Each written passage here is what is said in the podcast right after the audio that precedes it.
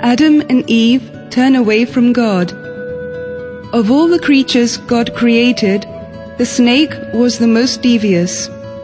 The snake said to Eve, Truly, did God say that you may not eat the fruit of the trees?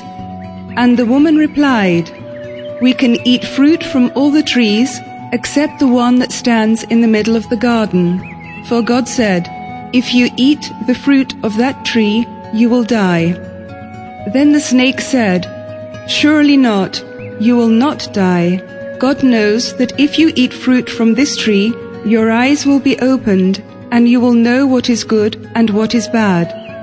You will be like gods. Eve looked at the tree. Its fruit looked sweet and juicy.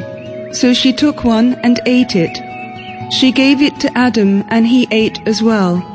Then they realized that they were naked. That evening, God was walking in the garden.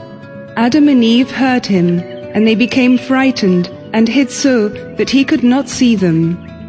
God called to them and asked, Where are you? Did you eat the fruit of the forbidden tree? And Adam replied, My woman gave me a fruit and I ate it. And Eve said, The snake tricked me and I ate it. Then God punished the snake by having it crawl on its belly upon the earth. To the woman he said, You will give birth to your children in great pain. Then he said to the man, You will have to work hard to cultivate the land in order to earn your bread. God created clothes from animal skins for the humans. Then he sent them out of the garden and put an angel to guard the garden's gate. Cain and Abel. Adam and Eve's first children were Cain and Abel. Cain cultivated the land, and Abel was a shepherd. One day they both offered sacrifice to God. Cain from the fruit of the land, and Abel from the best sheep of his flock.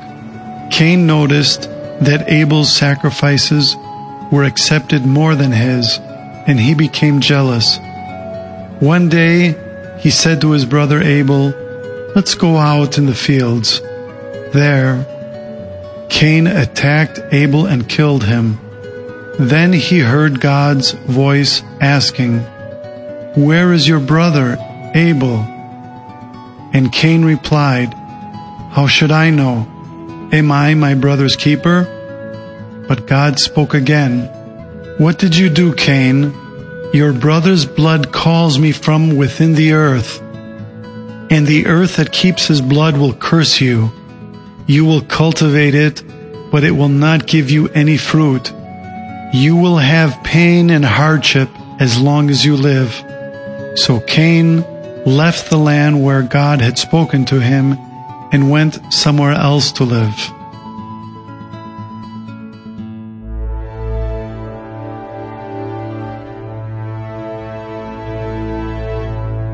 The wickedness of people destroys the earth. People increased and spread around the earth, but they did not care about God anymore. They became evil and acted evil. Of all mankind, only a man named Noah was still honest. One day, God told him, The end of mankind has come, because the earth is full of their crimes. For this, the other people will vanish, but I will save you. Build a big wooden ship, an ark. And Noah built the ark as God told him. Then God said to Noah, Get into the ark together with your sons, your wife, and your sons' wives. Take into the ark one male and one female of each kind of animal, so that they will also survive. Noah did all that God had commanded him. After seven days came a rain so strong that the whole earth flooded. It rained continuously for forty days and forty nights. The water kept rising until every living creature on earth drowned. God, however, had not forgotten Noah's family and the animals in the ark. He stopped the rain and sent a wind upon the earth so that the waters began to recede. and Noah's ark came to rest on Mount Ararat. Noah waited for a few days and then opened a window and let a dove fly free. It came back the same evening carrying a fresh olive leaf in its mouth.